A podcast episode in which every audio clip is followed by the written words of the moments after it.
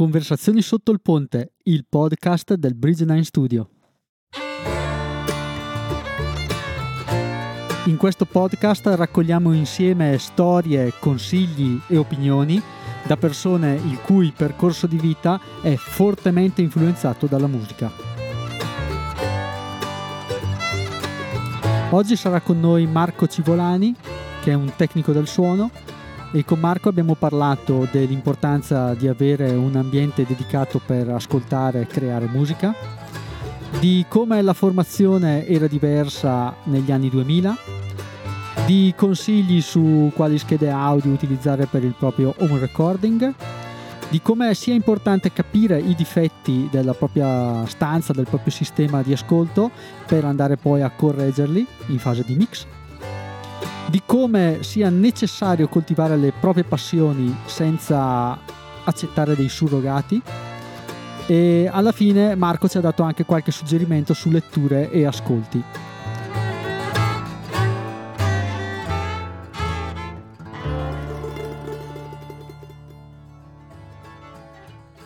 Eccolo qua il nostro Marco. Eccoci qua. Ciao a tutti. Ciao. Marco è un tecnico del suono io ti ho inquadrato come tecnico del suono perché ti conosco, ti ho conosciuto, ti conosco da una vita e ti ho conosciuto così, insomma. Diplomato, tecnico del suono wannabe.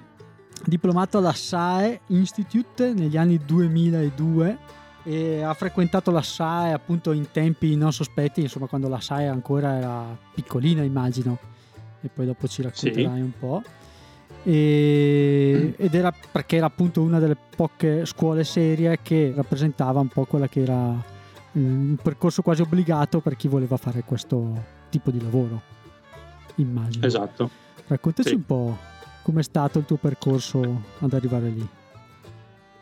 Beh, allora, mm, io, beh, come ben sai, ho una gran passione per la musica da sempre. Eh, ho studiato prima pianoforte quando ero ragazzino, poi batteria un po' più seriamente. Abbiamo anche suonato assieme, giusto? Mi sembra? No? No, io e te assieme no, mi sa di no. Ah, ok. No. Vabbè, ci siamo comunque incrociati dai in vari festival sì, eh, sì, vabbè, già, già, solo perché frequentavamo Quindi, la insomma, scuola insieme, per cui... Esatto, abbiamo fatto l'ITIS assieme, ci siamo diplomati quasi assieme e mh, mm, niente, visto che poi per vari motivi non ho potuto approdare al conservatorio, allora ho cercato il compromesso e avendo studiato elettronica alle superiori eh, ho capito, ho pensato che mh, mm, il tecnico del suono, la professione di tecnico del suono di sound engineer potesse essere un buon compromesso che unisse entrambi i mondi. Certo. Quindi in realtà ho iniziato a smanettare ancora prima di, di diplomarmi al SAE e mh, prevalentemente in ambito home recording, quindi non tanto live sound reinforcement, anche se poi dopo ho fatto anche un po' anche quello, ma prevalentemente in ambito di registrazione e produzione musicale. E poi dopo, un po' appunto, perché le sai, perché vagliando un po' quelle che erano le offerte del tempo qua in Italia, era, all'epoca era il top. Eh, costava un sacco di soldi. Come, costicchiava come... infatti. Sì, all'epoca costava il corso 12 milioni di lire. Quindi io, appunto, non, non, non, provenendo da una famiglia particolarmente ricca, ho lavorato un anno dopo il diploma eh, in fabbrica, comunque mh, svolgevo la mansione di, di, controllo qualità, insomma detto controllo qualità in un'azienda elettronica e mi sono guadagnato i soldi per poi andare a studiare al SAE. Cioè quindi ti sei fatto un anno, un anno sostanzialmente sì. dove eh, hai mh, lavorato con l'intento di, di, andare a fare quello poi nel... Sì sì, in pratica sì. Sì, sì, l'idea era quella. E tra l'altro, appunto, per minimizzare le spese, vabbè, io abito a Desenzano, abitavo a Desenzano anche allora, a Desenzano del Garda, e pendolavo, non stavo là, perché stare là e quindi avrebbe significato spendere altri soldi che non, non avevo in budget, insomma. Quindi studiavo in treno e, e tra l'altro avendo scelto di fare il corso full time perché all'epoca, adesso non so come sia, ma all'epoca c'erano due scelte, il full time o il part time. Io avevo fatto il full time perché arrivava di meno e in tempo complessivo, diciamo, anche se il monte ora ovviamente era lo stesso. E per cui c'erano lezioni sia la mattina che il pomeriggio. Mm. e tante volte tornavo a casa col treno delle sette e mezza di sera da Milano, quindi dovendo poi preparare, comunque tenermi, tenere la lezione ripassata, le lezioni ripassate studiavo in treno e la mattina in treno dormivo perché era impossibile altrimenti. È stato un anno intenso, però lo rifarei. Bello. Cioè, io mi ricordo di te eh, sostanzialmente perché mh, mm, mh, mm, eravamo entrati in contatto perché io avevo un gruppo e dovevamo registrare un EP e tu eri uno dei pochi che al tempo aveva lo studio di registrazione in casa sostanzialmente. Quelli che adesso tutti chiamano l'home recording eh, studio. Eh, sì ero, organi- ero, mi ero organizzato sì eh, e ti ero organizzato abbastanza bene insomma.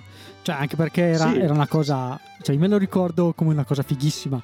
Nel senso si entrava si andava giù in cantina c'era la cantina dove c'era la, la regia, la, regia e la sala di ripresa era il garage che era dall'altra parte esatto. per cui cioè, insomma c'era un muro in mezzo eh. era diciamo la soluzione che avevo al tempo non che adesso stia molto meglio anzi però ehm, sì appunto avere la possibilità di avere due ambienti separati già era lusso, nonostante comunque il garage fosse condiviso perché mio papà lo usava come laboratorio all'epoca però con un sistema di, di um, moquette mobile che si poteva montare e smontare, in sostanza eh, sembrava di stare in un ambiente completamente isolato eh, perché c'erano questi pannelli di moquette che salivano e scendevano in base a, all'esigenza e quindi non si vedeva il trapano a colonna, non si vedeva il tornio, non si vedevano tutte le cose che c'erano dietro che facevano folklore, ma in realtà con la ripresa acustica non c'entrano molto, anzi, ecco. e, mm, è meglio non averli. Comunque, tanta manna averlo perché già, eh, diciamo, già la possibilità, lo dico sempre, quando racconto queste cose, già la possibilità di avere uno spazio eh, dove poter mettere le proprie cose, potersi mettere a registrare, poter disporre i microfoni, e dove non ci sia qualcuno che ti fa notare che magari sei già giù da un'ora e magari lo spazio serve a qualcun altro, ecco, è già tanta roba. Certo. È già tanta roba. Prima ancora di parlare di acustica, di altri problemi, per carità, che sicuramente sono importanti, ma già il fatto di poter avere un ambiente proprio in cui fare queste cose senza che nessuno ti metta fretta di farlo è già, già un lusso. Certo. Lo studio, cioè, l'avevi già messo in piedi prima di fare la SAE oppure una volta che ti sei diplomato poi hai deciso di mettere insieme lo studio e, se, e con, con che prospettiva poi avevi cominciato a fare tutto questo? Allora, lo studio è stata una cosa un po' mm, in divenire, nel senso che, mm, come dicevo prima, io ho iniziato a smanettare ancora prima di diplomarmi, per cui eh, appunto, mm, piccola premessa, la cantina già all'epoca era destinata alla batteria, perché come dicevo prima, eh, io ho suonato la batteria per tanto tempo, ancora adesso la strimpello e prima di me la suonava mio fratello. Eh, che all'epoca studiava proprio batteria quindi già la cantina era già all'epoca tra virgolette la camera della musica in casa mia. E quindi vabbè a un certo punto poi mio fratello ha smesso di suonare la batteria l'ho tenuta smontata ehm, insomma in modo che non desse fastidio e ho iniziato a convertire diciamo la, la, la, la cantina a sala d'ascolto tra virgolette questo ancora prima di, di, di iscrivermi al SAE, quindi mi sono comprato un paio di monitor, mi sono costruito con mio papà un banco su cui appoggiare tutte le cose in modo che fossero disposte in maniera diciamo non ideale ma comunque unendo il, il pratico al, al, al, formalmente corretto diciamo. Okay e, e, poco alla volta ho iniziato a provare eh, un po' di strumentazione, chiaramente avendo sempre il budget super limitato eh, non potevo permettermi di comprare un microfono al mese. perché sono oggetti che costano piuttosto che outboard, piuttosto che altre cose. Però un po' alla volta ho avuto la possibilità di fare esperienza appunto di nuovo perché avevo un posto dove stare. E poi dopo man mano che appunto ho fatto esperienza e ovviamente grazie anche alle, alle conoscenze teoriche e pratiche che ho preso al corso, eh, ho aggiunto diciamo quelle piccole soluzioni che potevo permettermi per migliorare principalmente l'acustica, perché insomma l'acustica degli interni per chi ci ha già sbattuto il muso è un, un argomento molto complicato, per fare le cose bene bisogna spendere un sacco di soldi, ma veramente tanti soldi e quindi poi è un po' impensabile in una casa già finita pretendere di partire con un progetto e di farlo fino a se stesso che rimanga quello. È sempre, almeno nel mio caso, è sempre stata una cosa un po' in divenire. Quindi... mi ricordo, se non mi ricordo male, non era una villa, era comunque uno spazio in un condominio. No. Era, è un condominio in cui eh, purtroppo magari posso anche provare a vedere se ho delle foto via, magari te le mando, uh-huh. Mac, così su poi magari certo. al, al video. Spero di averne qualcuno perché purtroppo all'epoca i cellulari eh, non erano così non, non, non, era ancora così diffuso. Non avevamo sempre la macchina fotografica dietro purtroppo ahimè perché dopo viene fuori che i momenti belli vanno persi. Per cui non ho tante immagini però sì era era un condominio quindi ogni alloggio aveva la propria cantina e la fortuna ha voluto che eh, chi, avesse, chi, aveva disegnato appunto la, la, la pianta della, degli alloggi avesse fatto in modo che eh, la cantina di un alloggio fosse eh, comun- non comunicante ma fosse di rimpettaia diretta del garage dello stesso alloggio quindi ci fosse solo una parete a separarli quindi era un ambiente ideale perché cantina, sala regia esatto. garage, sala ripresa ci ho fatto un buco in mezzo per far passare i cavi del caso una telecamera di sorveglianza quella me la ricordo tantissimo video, con un piccolo monitor per il video quella me la ric- mi, ricordo, mi, ricordo il Però... monitor mi ricordo il monitor perché ehm, se non ricordo male l'avevi tipo preso da qualche parte che aveva inquadrato eh. per una vita un cancello per cui sì. era rimasto impresso quel cancello lì che sembrava il cancello fantasma tipo il cancello fantasma eh sì sì, perché era un monitor eh, che usavano in una, in una, scuola, un monitor di sorveglianza che usavano in una scuola mh, mm, a Sirmione e era destinato ad essere buttato via perché avevano cambiato i sistemi, a un certo punto avevano cambiato sistema e mio papà appunto lavorando nel comune, comune per il comune di Sirmione era riuscito a intercettarlo prima che finisse in discarica e l'aveva portato a Canava. L'unica cosa è che c'era questo cancello. Abbastanza inquietante che diciamo, dominava la scena, cioè si vedeva chi suonava, però in sovraimpressione c'era questo cancello sempre. Vabbè, eh, eh, però, faceva parte del gioco. Però è bello, cioè, nel senso che l'arte dell'arrangiarsi. Eh sì, sì, sì. Sì, ah, lì puoi dirlo, eh, perché avevo comprato, mi ricordo, la telecamerina alla fiera dell'elettronica di Montichiari, avevo pagato tipo 15.000 lire, mm, no, no, erano, erano, c'erano già gli euro, tipo 15 euro, e funzionava per cui va bene, andava bene così. Io alcune foto delle, delle ecco. registrazioni che avevamo fatto ce le ho. Ce le ho, c'ho tipo... Sì, uh. sì. Piccolissimo inciso per chi sta ascoltando il podcast sul canale YouTube, le foto citate verranno messe a corredo del video. Sì. Ma me le devi girare ho le, foto, ho le foto che canto nel garage, nella sala di ripresa. Mm ho le foto ho, e ho le foto ho una mia foto presa dalla telecamerina nel senso ci sono io nella telecamera qualcuno mi aveva fatto la foto mentre cantavo. E, geniale. bellissimo no no dopo te le, te le giro te le giro sì sì assolutamente. E andando un po', un po più nerd attrezzatura cioè quindi sala regia cioè in un condominio eri riuscito a ricavare al tempo quindi ancora quando non si parlava di home recording, quando lo, la parola home recording non si sapeva neanche che, che, cos'era, insomma. Erano gli albori, diciamo. Erano gli sì. albori, esatto. Avevi ricavato quindi sala regia, avevi ricavato una sala di ripresa con la telecamera per, perché ovviamente non, non, c'era la possibilità di fare un vetro per vedere dall'altra no. parte. E, ma dal punto di vista attrezzatura audio, che attrezzatura ti hai ricostruito poi? Costruito, cioè, costruito com- comprato. comprato, sì. sì.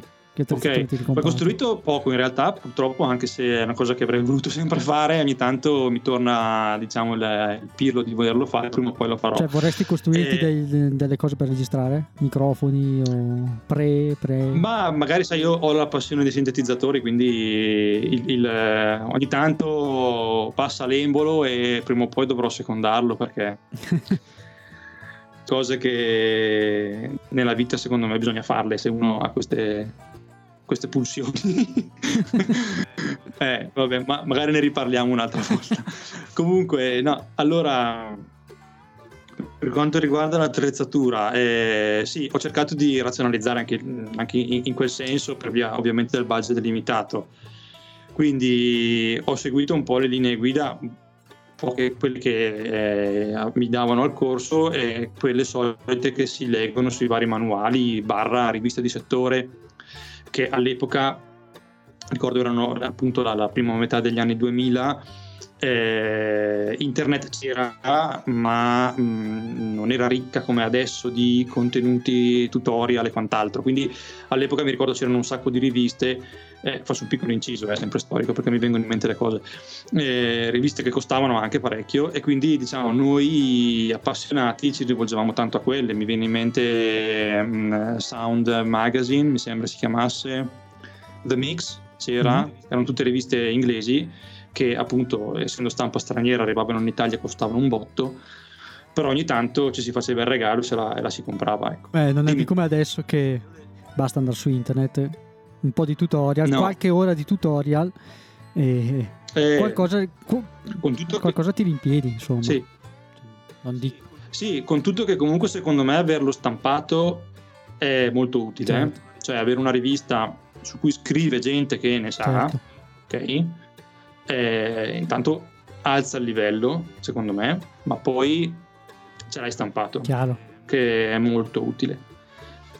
Gli esempi c'erano, venivano spesso, era prassi allegare un CD audio a queste riviste, quindi eh, esempi di ascolto, di test, di attrezzature, di microfono, di quant'altro c'erano e avevano qualità CD, quindi 44 kHz 16 bit lineari, non compressi come la roba che stava su YouTube eh, o su, in rete in generale e anche quello fa la differenza secondo me, certo le paghi ma puntini puntini. Ma tornando a noi, ehm, come attrezzatura, beh, eh, ci sono delle linee guida che ti impongono di, secondo me almeno, di, di avere una certa coerenza in tutta la catena di acquisizione del suono, quindi eh, budget. L'idea, secondo me, è quella di distribuirlo in maniera, eh, diciamo, il più simmetrica possibile in tutti i nodi della catena, su tutti i nodi della catena. E, e, quindi sì, mi ero comprato un bel microfono, bello, un microfono medio diciamo, per partire, un microfono condensatore. Che era un? Che microfono? Il Rode NT1, questo qua, okay. che ho ancora adesso, quello che sto usando, è uno che poi dopo all'epoca me ne sono comprati altri due, perché vabbè col tempo poi ho iniziato a registrare anche eh, eventi più eh, diciamo acustici, quindi non so, orchestra da camera, cori, ehm, operette e quindi mi faceva comodo avere un set di almeno tre microfoni a diaframma largo tutti uguali in modo da diciamo, avere una ripresa coerente eh, di tipo ensemble. Certo. Quindi eh, il primo grosso acquisto è stato questo qui. Poi dopo, vabbè, eh, essendo, essendomi avvicinato a questo mondo già eh, appunto dopo il 2000, erano già in auge le DAW le prime DAO. Okay. Eh, quindi sono partito con, già con quelle, non, non, ho mai avuto a casa il nastro, quindi sono arrivato quando già c'era il digitale abbastanza fermato, insomma, anzi, affermato. Anche low budget, iniziava a essere già low budget, quindi sono partito con un PC Windows assemblato. Non fatelo, vabbè, no, fatelo perché, perché esperienza va bene, ma ecco, se non, se non siete degli smanettoni non volete perdere tempo. Oddio, è vero che oggi è un po' cambiato il mondo, quindi Ehi, anche gli assemblati vanno bene. Una volta cioè, c'era, già no. XP quando, c'era già XP quando hai cominciato, sì, c'era già XP. No? Non c'era XP? No, no. Io usavo, ho iniziato a registrare con Windows 98, non ditelo in giro, ma eh, prime, mm, e poi subito dopo 2000 e ho iniziato con Windows 2000, quindi sì, un, eh, per fortuna oggi non è più così. E quindi come macchina usavo quella, come scheda audio ricordo avevo comprato, lì avevo speso un, un sacco di soldi, ma è stato un acquisto che poi ha, insomma, è rientrato come, come, investimento perché era una, una gran bella macchina. Avevo una DSP Factory della Yamaha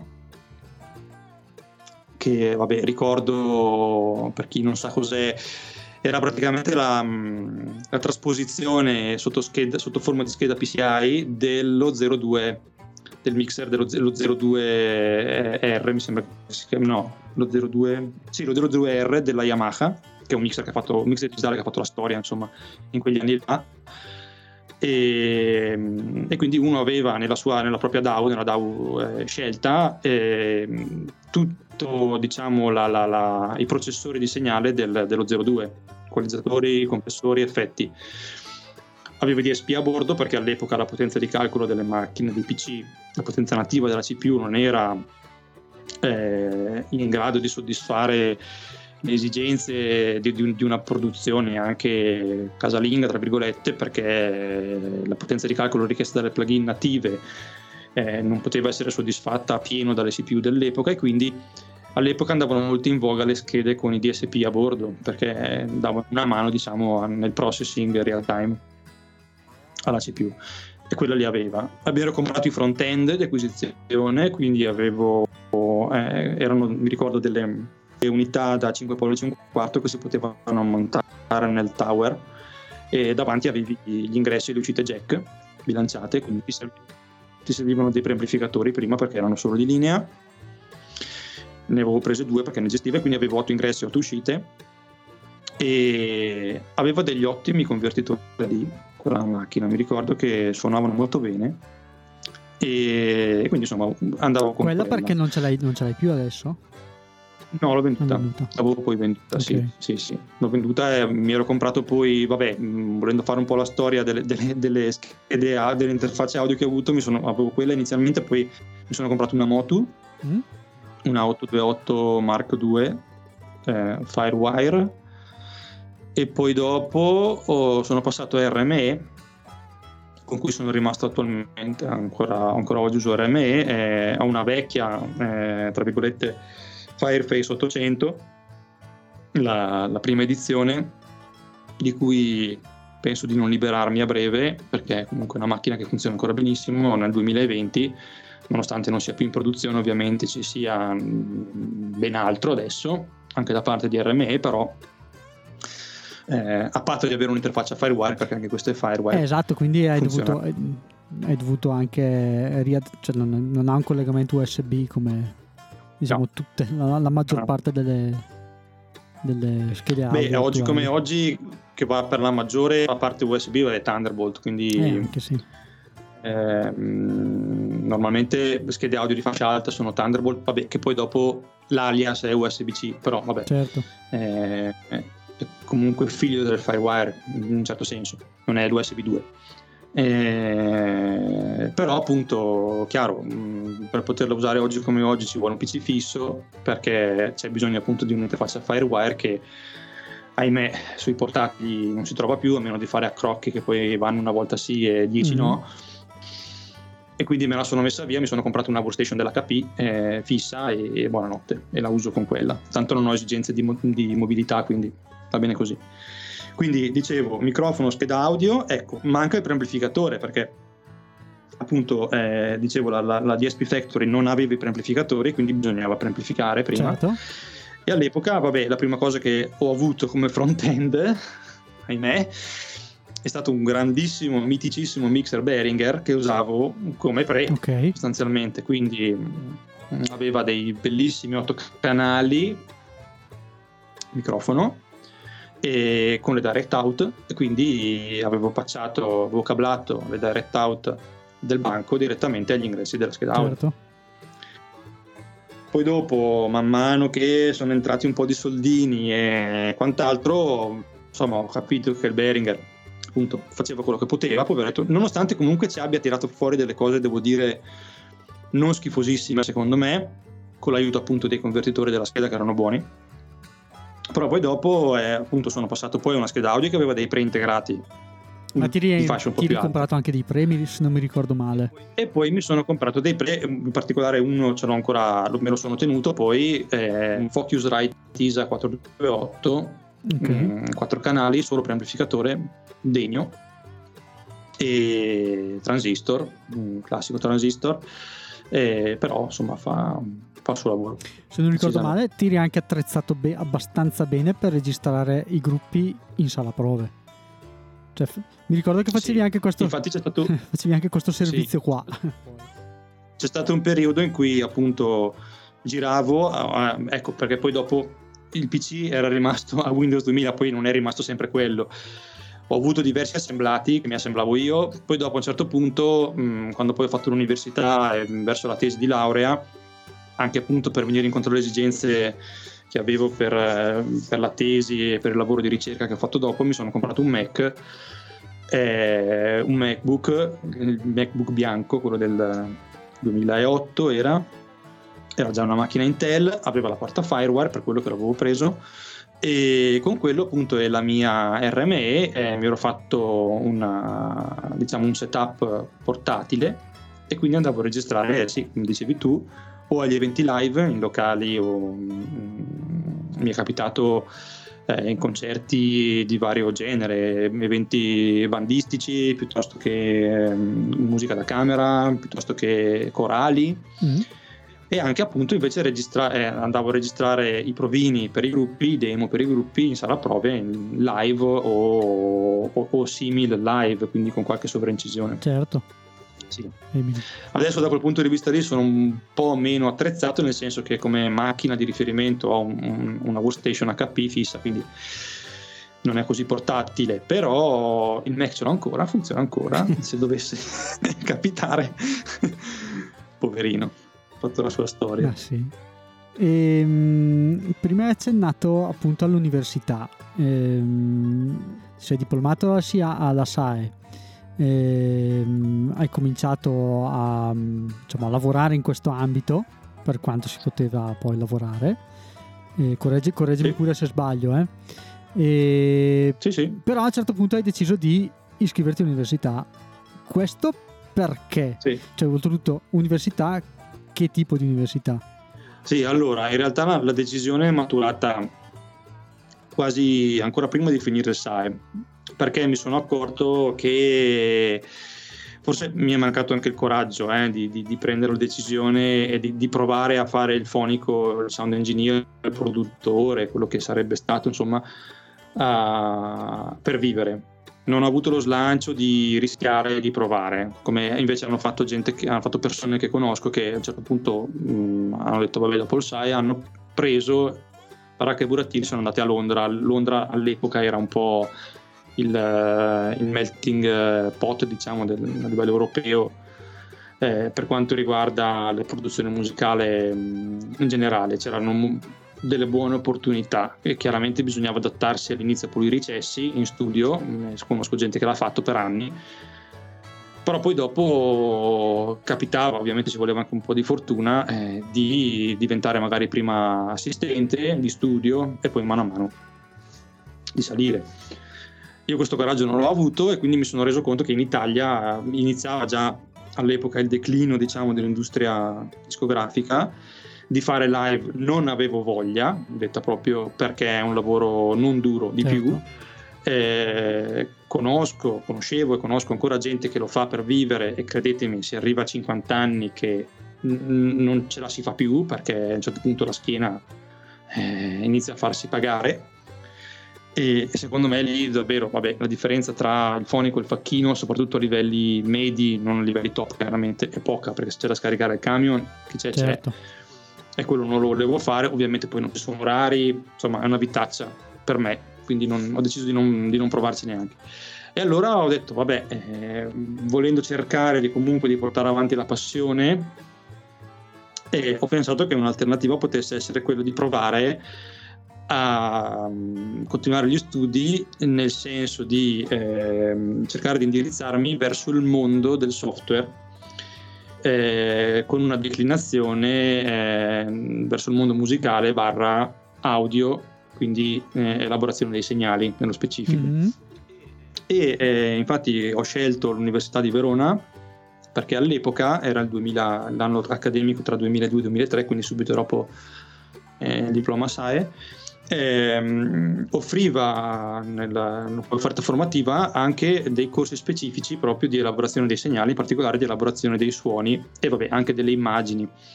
Ehm, però mi aveva attirato quello, poi Verona era, era, abbastanza vicino a casa, quindi anche per il discorso spese e pendolarismo era buono certo. come compromesso e quindi mi sono iscritto lì. E appunto poi nel 2008 mi sono, mi sono laureato con una laurea specialistica con una tesi proprio eh, dedicata, centrata sull'argomento eh, elaborazione dei segnali, in particolare elaborazione dei segnali audio. Eh, in particolare, ancora di più scendendo nel dettaglio, era, la tesi era mh, volta allo sviluppo di una, mh, un algoritmo per la modellizzazione numerica di un circuito analogico, eh, l'ambito quindi quello del virtual analog. All'epoca era il 2008, se ne parlava già eh, abbastanza in lungo e in largo, però eh, quelli a farla bene erano pochi al mondo. E lì a Verona c'era un gruppo di ricerca molto valido che era, eh, diciamo, era guidato prima dal professor Rocchesso, che adesso credo insegni a Venezia. E poi dopo, quando ho, finito gli studi io, è stato il mio relatore il professor Fontana, che adesso insegna a Udine, e, era un team, eravamo, eravamo bravi, e in particolare appunto con il professore eh, che poi è diventato il mio responsabile scientifico, eh, portavamo avanti ehm, diciamo, un filone di ricerca legato proprio alla simulazione eh, real time, simulazione numerica real time di eh, circuiti analogici. Certo. La mia tesi eh, diciamo, era volta a produrre un modello numerico di, del filtro VCF del eh, sintetizzatore MS VCS 3 Mark II, che è una macchina, ma ti mando qualche foto, Matt, è una macchina che, ha, che è uscita nel 1969 e era un po' l'antagonista del Mini Moog okay. ai tempi è stata usata da Pink Floyd, da Brian Eno, da Jean-Michel Jarre, tutta una serie di artisti che diciamo facevano musica elettronica e non, e quindi ha avuto anche un, una certa importanza storica. Quindi avevamo pensato che cercare di, di creare un modello di una parte, eh, perlomeno di, di, quella macchina lì, potesse avere una valenza anche eh, culturale, tra virgolette. No? Certo e quindi l'abbiamo fatto. E eh, tra virgolette poi la, come, come, risultato della tesi ho prodotto una plugin per il sistema Pure Data, che vabbè è una cosa abbastanza da nerd per chi non è del settore. Eh, però è scaricabile e la potete provare, può provare chi vuole in Pure Data.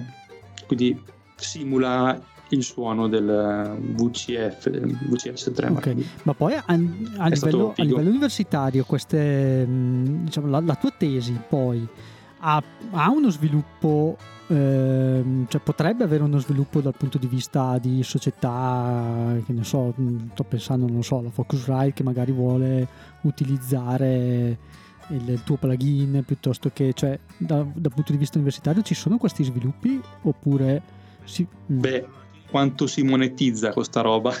o quanto monetizza allora, l'università, cioè qual eh, è il flusso poi? È l'università che monetizza, eh, cioè è il, è il tesista? Allora, sì.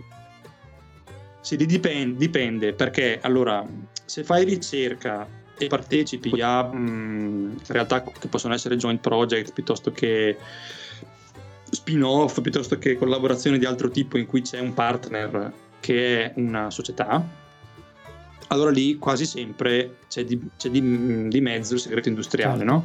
Quindi se c'è una società privata, il committente è quello e quindi eh, la proprietà intellettuale 9 volte su 10 resta a certo. loro. Nel nostro caso, nella fattispecie per quanto riguarda appunto il virtuale il discorso era un po' diverso perché noi portavamo avanti la ricerca come gruppo di ricerca e quindi eh, come università, come dipartimento di informatica, no? ci presentavamo così. Allora se fai le cose così, i risultati della ricerca, della tua ricerca diventano di pubblico dominio, per forza. Okay. Quindi mh, mm, io il mio lavoro sul VCF poi l'ho presentato a una conferenza che si chiama DAPEX, Digital Audio Effects nel 2008, in Finlandia, con un paper che poi è finito nei proceedings, quindi negli atti di quella conferenza lì, ma gli atti sono dal 2008 scaricabili in rete se uno li cerca, con tutto il lavoro eh, che avevo fatto io insieme al professore, eh, documentato sotto forma di paper scientifico, certo. di articolo. Quindi uno trova le equazioni, trova i risultati delle mie simulazioni, può prendere le equazioni e implementarle. Certo non c'è il codice allegato, ma per, un, per, un, per uno sviluppatore software, una volta che ha le equazioni, Basta implementarle poi. Mm, poco, poco, sforzo scriverle come Chiaro. codice. quindi non lo so se qualcuno l'ha usato. Mi hanno detto recentemente che eh, è venuto fuori che una società di cui non faccio il nome ha usato proprio quell'algoritmo ah, lì okay. per una plugin. Sì, mm, è venuto fuori proprio, credo, al DAFEX dell'anno scorso o di due anni fa. E, Beh dai, non riceverai, non però, riceverai un tolino, però sono soddisfazioni anche no. quelle. Se è vero, è eh, vero perché magari certo, poi non è vero. Però. Chiaro. Così mi hanno detto. E, diciamo però parallelamente comunque a quello che era il, il mondo universitario, poi dopo il lavoro che poi dopo ne è susseguito, immagino, eh, hai comunque portato avanti la, mh, mm, la, passione della musica, l'hai accantonata, in che modo te la sei tenuta stretta, se te la sei tenuta stretta. Non fare quella faccia lì perché io lo so, lo so che fai i corsi, lo so. Eh, infatti, infatti, allora no, passione della musica inteso come suonare, purtroppo adesso sono fermo, nonostante comunque vabbè, qui abbia la tastiera, ma eh, purtroppo non, non, ci posso dedicare il tempo che vorrei. La batteria idem, però ho voglia di ricominciare. Ecco, per quanto riguarda invece eh, il, il, lavoro inteso come fonico, sound engineer, no, cerco di portarlo avanti come secondo lavoro, faccio ancora delle cose e in più dal 2013 ormai a questa parte ho iniziato anche all'attività di formatore nell'ambito di corsi di eh, sound engineering, acustica e, e insomma que- quelle cose lì. Okay. Quindi in particolare con eh, associazioni culturali qui del posto, piuttosto che il Fab Lab di, di, di Verona e quant'altro. Eh, ogni tanto erogo dei corsi eh, in modalità frontale, proprio quindi non, non online per ora, però chissà eh, in cui appunto par- parlo un po' di queste cose, quindi cerco di riportare in sintesi perché normalmente a questi corsi non è richiesta proprio di auticità, quindi possono partecipare, può partecipare chi certo. vuole. Cerco di riportare un po' il programma del SAE in maniera stringata, in modo da dare una visione un po' complessiva di quello che serve eh, sapere dal punto di vista teorico e anche pratico per poter fare a casa propria queste cose.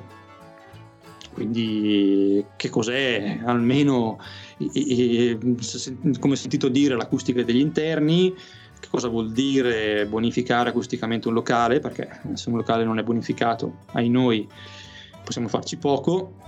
E che cosa vuol dire acquisire il suono, che cosa vuol dire ascoltare il suono, che è una cosa che purtroppo in, in, in tanti corsi viene trascurata, quindi psicoacustica sostanzialmente, eh, effetti percettivi, effetti psicofisici, quelle cose lì. Quelle cose lì. Fino poi eh, chiaramente a, a parlare di DAW e processori e quant'altro, però diciamo come filosofia cerco e vedo che la cosa è apprezzata di concentrarmi più sui fondamenti, diciamo, che non su, ad esempio, sulle tecnologie del momento, perché quelle cambiano e uno, secondo me, nel momento in cui sa di che cosa si sta parlando, vabbè, fa un po' di ricerca in rete e trova tutto quello che vuole, però quelli che sono i fondamenti... Mm, mm, Pochi.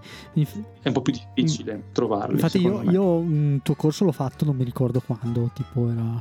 Aspetta.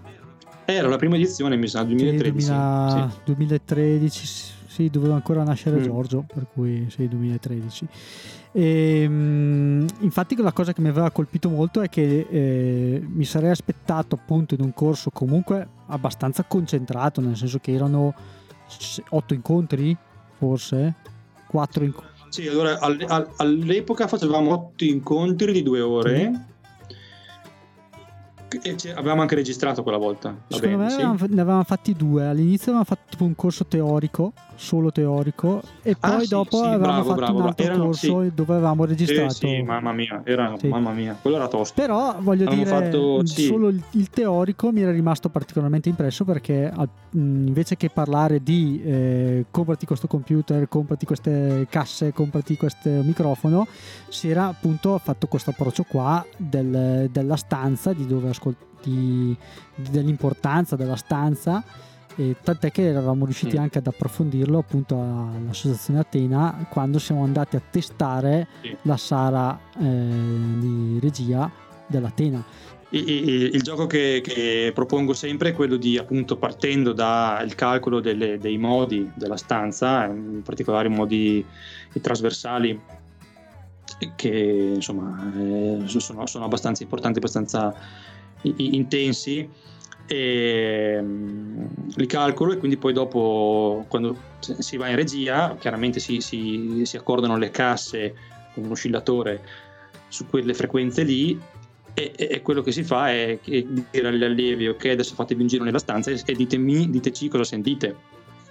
E ne vengono fuori di ogni perché chiaramente cosa succede? Che eh, per la distribuzione modale eh, di, quelle frequenze nel locale appunto ci sono dei, dei, punti in cui non si sente, la, la, sinusoide proprio non si sente perché ci si trova magari in un nodo, altri punti in cui si diventa sordi perché è talmente intenso, quindi ci si, si mette nei ventri che è talmente intenso che spacca le orecchie. Questa è una cosa che appunto bisogna sempre tenere conto, è importantissima, e deriva dal fatto che i locali in cui ahimè eh, noi comuni mortali ci possiamo permettere, non sono bonificati acusticamente, non sono progettati per essere usati come sale d'ascolto. Quindi questi problemi ci sono e se uno ci deve già ascoltare della musica può essere un problema. Certo. Se in più uno ci deve eh, ascoltare ai fini di produrre, quindi eh, monitorare un, un, un evento che viene registrato oppure mixare, per non parlare di masterizzare, Beh, sono dolori perché non si capisce quello che si sta facendo, letteralmente. Certo. A meno che no, tu non, non, conosci. Consiglio comprare. A meno che sì. tu non conosci appunto il, che problemi ha la tua stanza. Nel momento in cui tu conosci i problemi sì. della tua stanza, li vai a risolvere, li vai a compensare.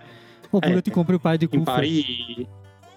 Esatto, era quello che volevo dire. Compratevi un paio di cuffie prima di comprarvi un paio di casse. No, vabbè, a parte gli scherzi. Eh, il gioco qui è cercare di capire i difetti di, quello, di ciò di cui si dispone per, eh, ahimè, per aggirarli.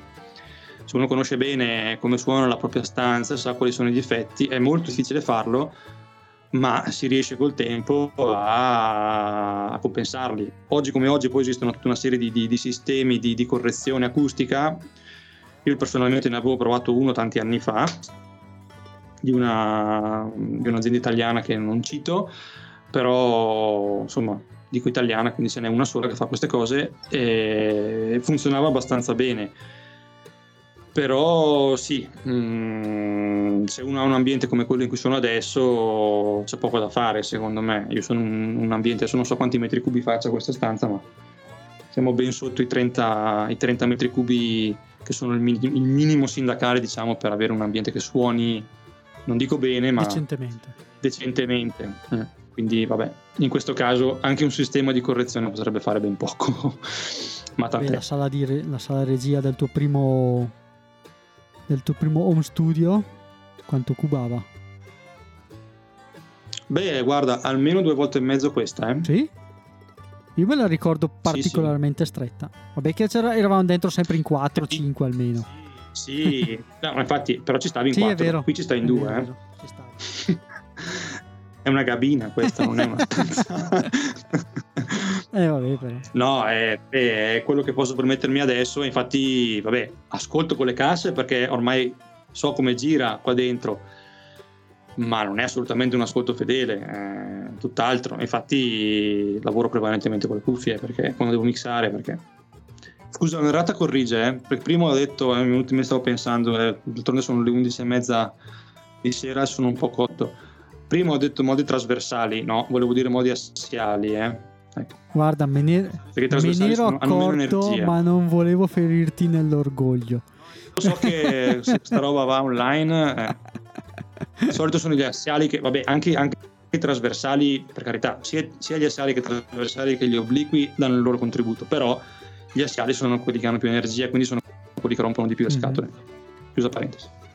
E quindi attualmente tu, eh, dal punto di vista musicale, eh, appunto offri questi corsi, fro- diciamo corsi frontali, quindi corsi in aula sostanzialmente momento, e sì. Mix, mastering, offri anche queste, queste tipologie di... Al...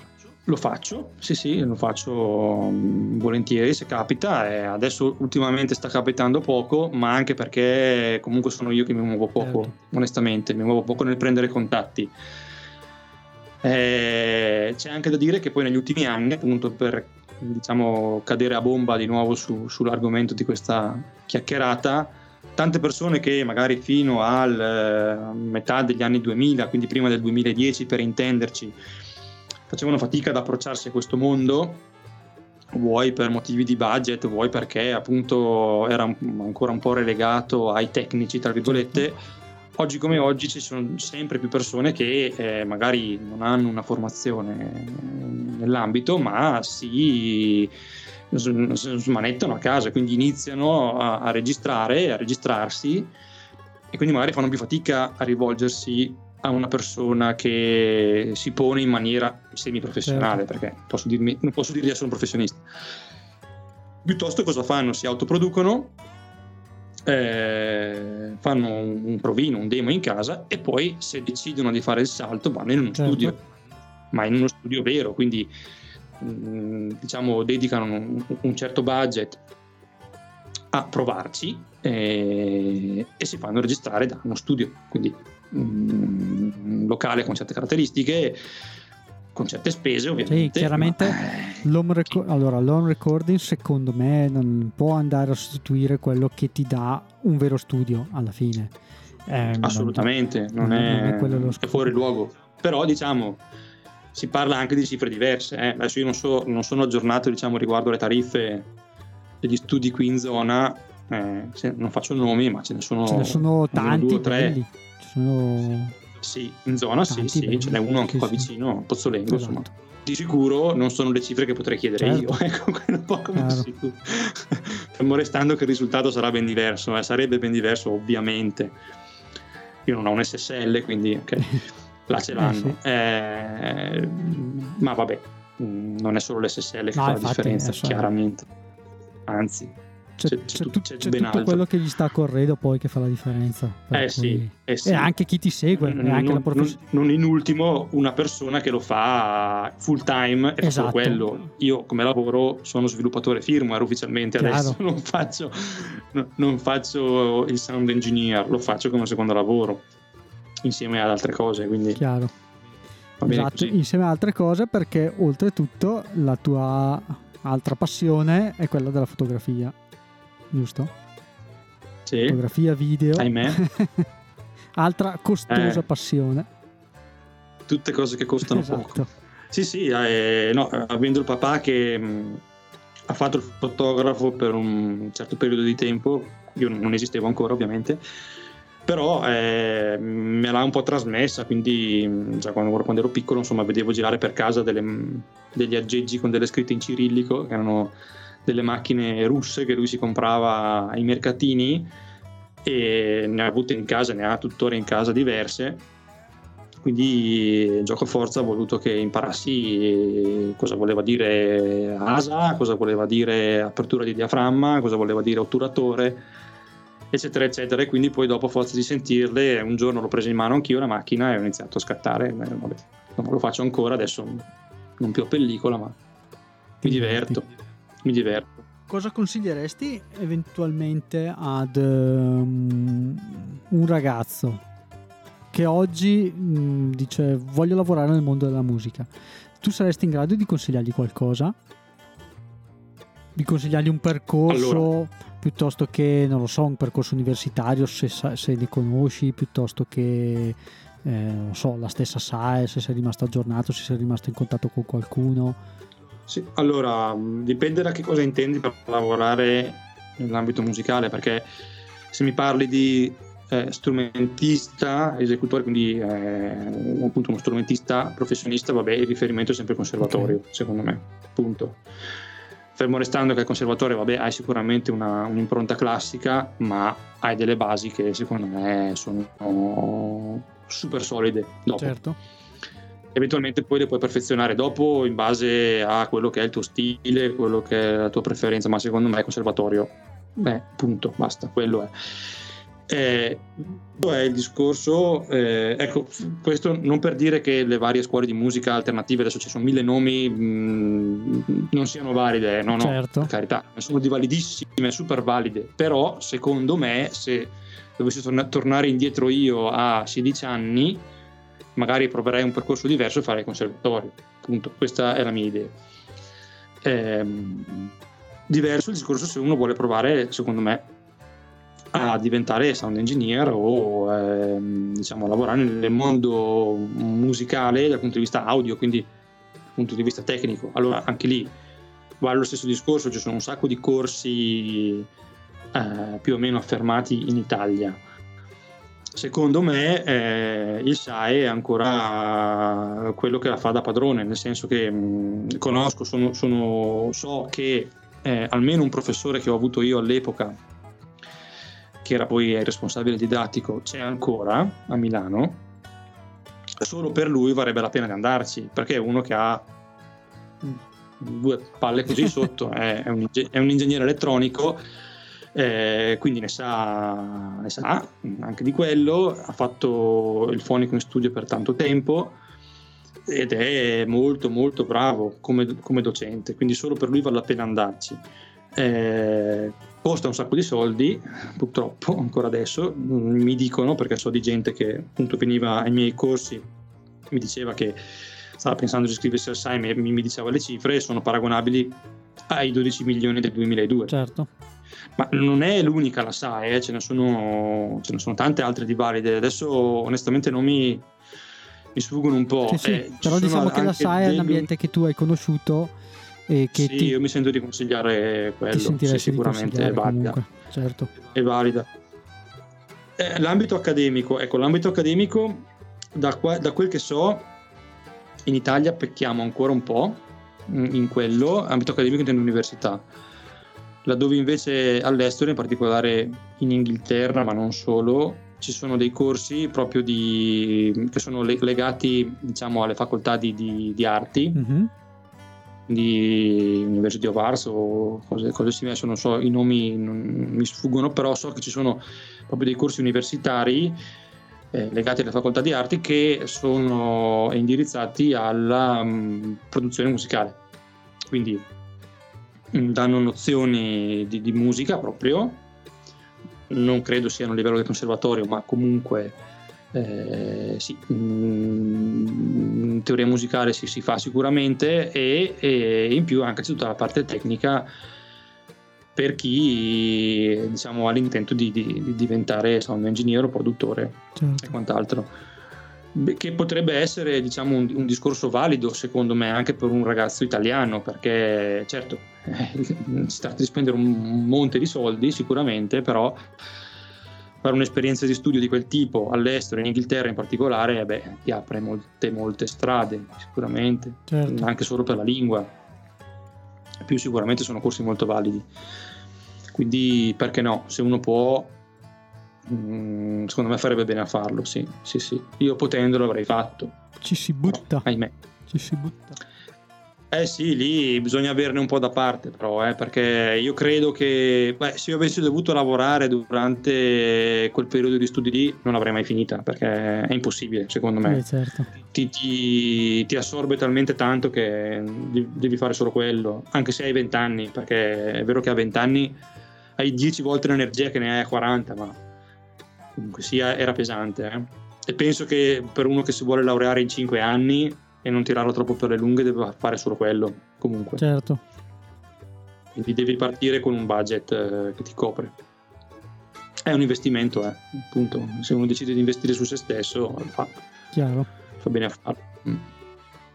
Ecco, il consiglio che mi sento di dare, non fate come me, che vabbè, lì un po' mi sento di... Eh, lo so, degli errori si impara anche, ma d'altronde poi si fatto, sono fatto così, quindi non cercate surrogati Ecco, quello di, di, di non cercare surrogati, cioè se uno vuole diventare fonico, non, fa, non faccia ingegneria perché è la cosa ti più apre vicina. la mente, ti dà dei fondamenti che dopo magari eh, se non faccio il fonico faccio l'ingegnere. No, se uno decide di fare il fonico ci deve provare fino in fondo, rischiare di provare fino in fondo, perché se no non, non, se ne viene a capo. In questo mondo qui non se ne viene a capo. Eh certo. Questa è forse l'unica cosa che ho imparato in questi anni. Cioè, quindi eh, diciamo la tua, la, l'università è stato per te un po' una, un ripiego?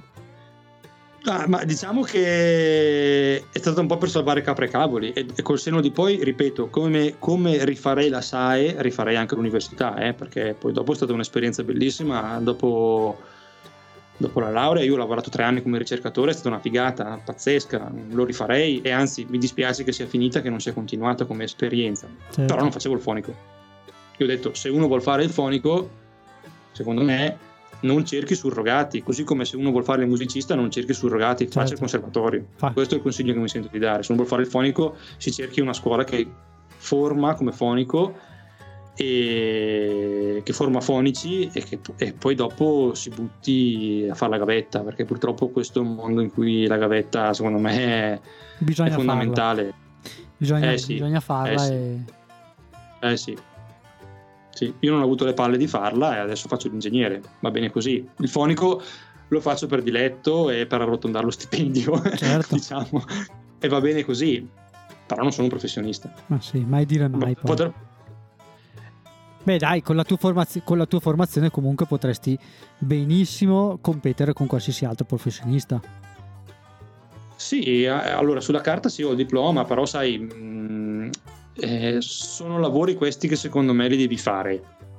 Oltre a, sa- a sapere le cose, le nozioni, avere le nozioni li devi poi fare perché mh, mm, è un lavoro molto artigianale questo qui, come sai bene anche tu. Certo e, e quindi ha una sua manualità, soprattutto poi dopo se si lavora a livello professionale eh, c'è tutta una questione anche di tempistiche no? che uno n- non si può permettere di sforare perché ci sono le deadline, perché il cliente quando è in studio giustamente vuole spendere il meno possibile e siccome si va a ore, il più delle volte il tempo è denaro, quindi bisogna essere veloce a fare le cose tutta una serie di dinamiche che si fanno con la pratica, non te le insegnano alla SAI. Certo. O magari te le, te le insegnano tra le righe, ma poi dopo se non ci sbatti il muso. Due album da consigliare, uno Oddio. prima del 2000 e uno dopo il 2000. Quindi uno recente e uno... Ah, Sarola che domanda, ma non c'era nelle, nelle Dai, domande uno, uno, uno prima del 2000 lo so già, per cui però non te lo anticipo. Ah, lo sai già? Cioè, so, so, già cosa diresti, però prima del 2000... Eh, ti, Beh, guarda, non so, potrei stupire. Ti suggerisco l'anno 1994. Dai. 1984? 94. 94. No, non è quello. No? Ok. No. Beh, sono cambiato, eh. Sei cambiato? no, guarda, prima del 2000, vabbè, io suggerisco non, non, non mandarmi a quel paese qualsiasi disco dei Beatles. Ok, dai, bello. Qualsiasi. Prendetene uno a caso, ecco, va bene. Perché secondo me lì c'è. Tanto. Vabbè, voglio scadere nel banale, ma c'è tutto il pop che è venuto dopo. Sì, sì. Quindi prendetene uno, sia come dal punto di vista musicale che dal punto di vista delle produzioni. Quindi anche dal punto di vista tecnico. Uno a caso, prendetelo, va bene. Certo. Dopo il 2000, mannaggia, questo è più difficile. Allora, fammi pensare. Eh, eh, ce ne sono tanti. Ce ne sono tanti. Ecco cane. Fammi un'altra domanda intanto che ci penso. Un libro da consigliare nel tuo ambito. Se uno vuole leggere ah, l'ambito sound engineering, se hai un libro sì, che ti ha particolarmente eh, colpito. Sì. sì, sì, beh, l'Alto Everest, manuale di acustica. Quello sicuramente. Ok legge- va letto quello lì. Okay. Va tenuto sul comodino più che letto. Mm. È un manuale per cui, vabbè, una volta letto va bene, però dopo va tenuto sempre vicino come riferimento. Come, santi- come santino. Ok. Sì. Eh, sto passando al disco, fammi un'altra domanda. no, in verità le avrei anche finite, per cui. Cioè, io. Ecco cane. Vabbè, prima del... No, allora posso, posso dire, vabbè, mh, mm, anche lì di nuovo ti stupirò. Mm. Eh, un disco in particolare non ce l'ho perché sono troppi. Ok. Eh, non riesco a scegliere, è il mio difetto. Mm, è a cavallo del 2000 in realtà, anche se continuano ad andare avanti. Consiglio a tutti, ma per una questione culturale anche di orecchio, perché diciamo, secondo me c'è molto bisogno di farsi l'orecchio, soprattutto eh, visto che Piega sta prendendo la produzione musicale in Italia, ma non solo. Ascoltatevi, chi può, chi vuole, ehm, le produzioni Putumayo. Cos'è? Eh. eh. allora, eh, vabbè, allora, l'ambito è quello della world music. Eh? Quindi Putumayo è una, un'etichetta discografica che è nata mm, nel 95, mi sembra, negli Stati Uniti. Eh, l'ha tirata in piedi un discografico che non mi ricordo come si chiama, e che aveva la passione dei viaggi, tra l'altro, e si è trovato, mi sembra, a New York a sentire a un certo punto un concerto mm, eh, di un gruppo africano e ha pensato, ma perché non fondo un'etichetta di world music che all'epoca iniziava a prendere un po' piede e l'ha fondata e l'ha chiamata Putumayo. E um, ha iniziato a produrre una serie di dischi tematici eh, raccolti o per area geografica o per eh, contesto, quindi non so, contesto intendo musica per bambini, eh, piuttosto che musica da ballo, piuttosto che musica lounge, ok? Certo. Però prendendo contributi da artisti più o meno pop da tutto il mondo. E quindi lì si scopre veramente tanta roba, ma tanta, che mm, onestamente non pensavo esistesse, non pensavo esistesse una, esistessero produzioni di qualità così alta eh, che sono dovute a illustri sconosciuti, magari eh, africani, magari indonesiani, magari eh, nord canadesi e veramente si apre un mondo okay. secondo me mm, vale, la pena, vale la pena si trovano eh, sui circuiti di distribuzione su iTunes piuttosto che certo. su, su, Google Play quello, quello, che volete si trovano e secondo me vale la pena dedicarci un po' di tempo di ascolto perché si scoprono tante cose mi manderai qualche link che così lo, lo sì. linkiamo sotto il video sì. Sì. almeno lasciamo a, a, tutti la possibilità di andare a scoprire anche queste cose qua sì. E, ehm, che altro dire? Io ti ringrazio tantissimo per la solita professionalità. Posso dire quest'ultima cosa? La, la dico, poi al massimo la... Scusa, ma, ma, ma, che album era quello del 94? No? Giusto per capire. I porti sorpreso. Ah, beh, eh, okay, me l'hai fatti conoscere okay, tu, caspita. Era il 94 sì, poi? Sì. Sai che non lo so. Sì, sì, era il 94. 90... Dammi era del Dammi 94. 94. Cioè, me l'hai fatti sì, conoscere tu? Siamo andati a quanti concerti insieme? Eh, eh due. due. Due concerti siamo andati insieme. Due cioè. Vabbè. Sì, sì, hai ragione. Eh, sai che li ho un po' trascurati. Eh beh, avrei potuto dire Third, che è del 2008. Esatto. Però sì, scusa, chiedo scusa. no, no, li ascolto ancora, eh, sono... Eh, va bene, direi che siamo arrivati alle conclusioni, abbiamo tirato, l'abbiamo tirata lunga. Eh, volevi aggiungere mm. qualcosa, qualcosa che magari ti è rimasto... Sempre a livello di consigli, studiare, studiare sempre tanto, quello sì, perché comunque aiuta. Mai dare per scontate le cose. Assolutamente sì, assolutamente sì. sì. Ti ringrazio per questa Grazie chiacchierata, è stata piacevole. Tu sei sempre professionale Beh. come al solito. E... Eh. e tra poco scoprirete qualche nostra collaborazione. Ah sì, eh. sì, sì, sì. Ascoltati l'MP3. Dopo. E dopo adesso me lo ascolto. Grazie mille Marco. E Grazie noi, ci, noi ci sentiamo e ci lasciamo così, insomma, con oh, tanti yes. bei, bei, consigli e una bella chiacchierata bella lunga. Ciao. Ciao caro. Ciao, ciao, ciao. A presto. Ciao, ciao. ciao. Grazie per aver ascoltato il podcast. Marco è contattabile attraverso la sua mail marco.civolani-gmail.com il Bridge 9 Studio è presente sui maggiori social, quindi Facebook, Instagram, YouTube. Trovate comunque tutti i link in descrizione al video. Mentre se volete lasciarmi un commento, dirmi qual è la vostra opinione o qualsiasi altra cosa, non esitate a contattarmi alla mail bridge9 col 9 in numero studio tutto attaccato chiocciolagmail.com quindi bridge9studio chiocciolagmail.com ciao e alla prossima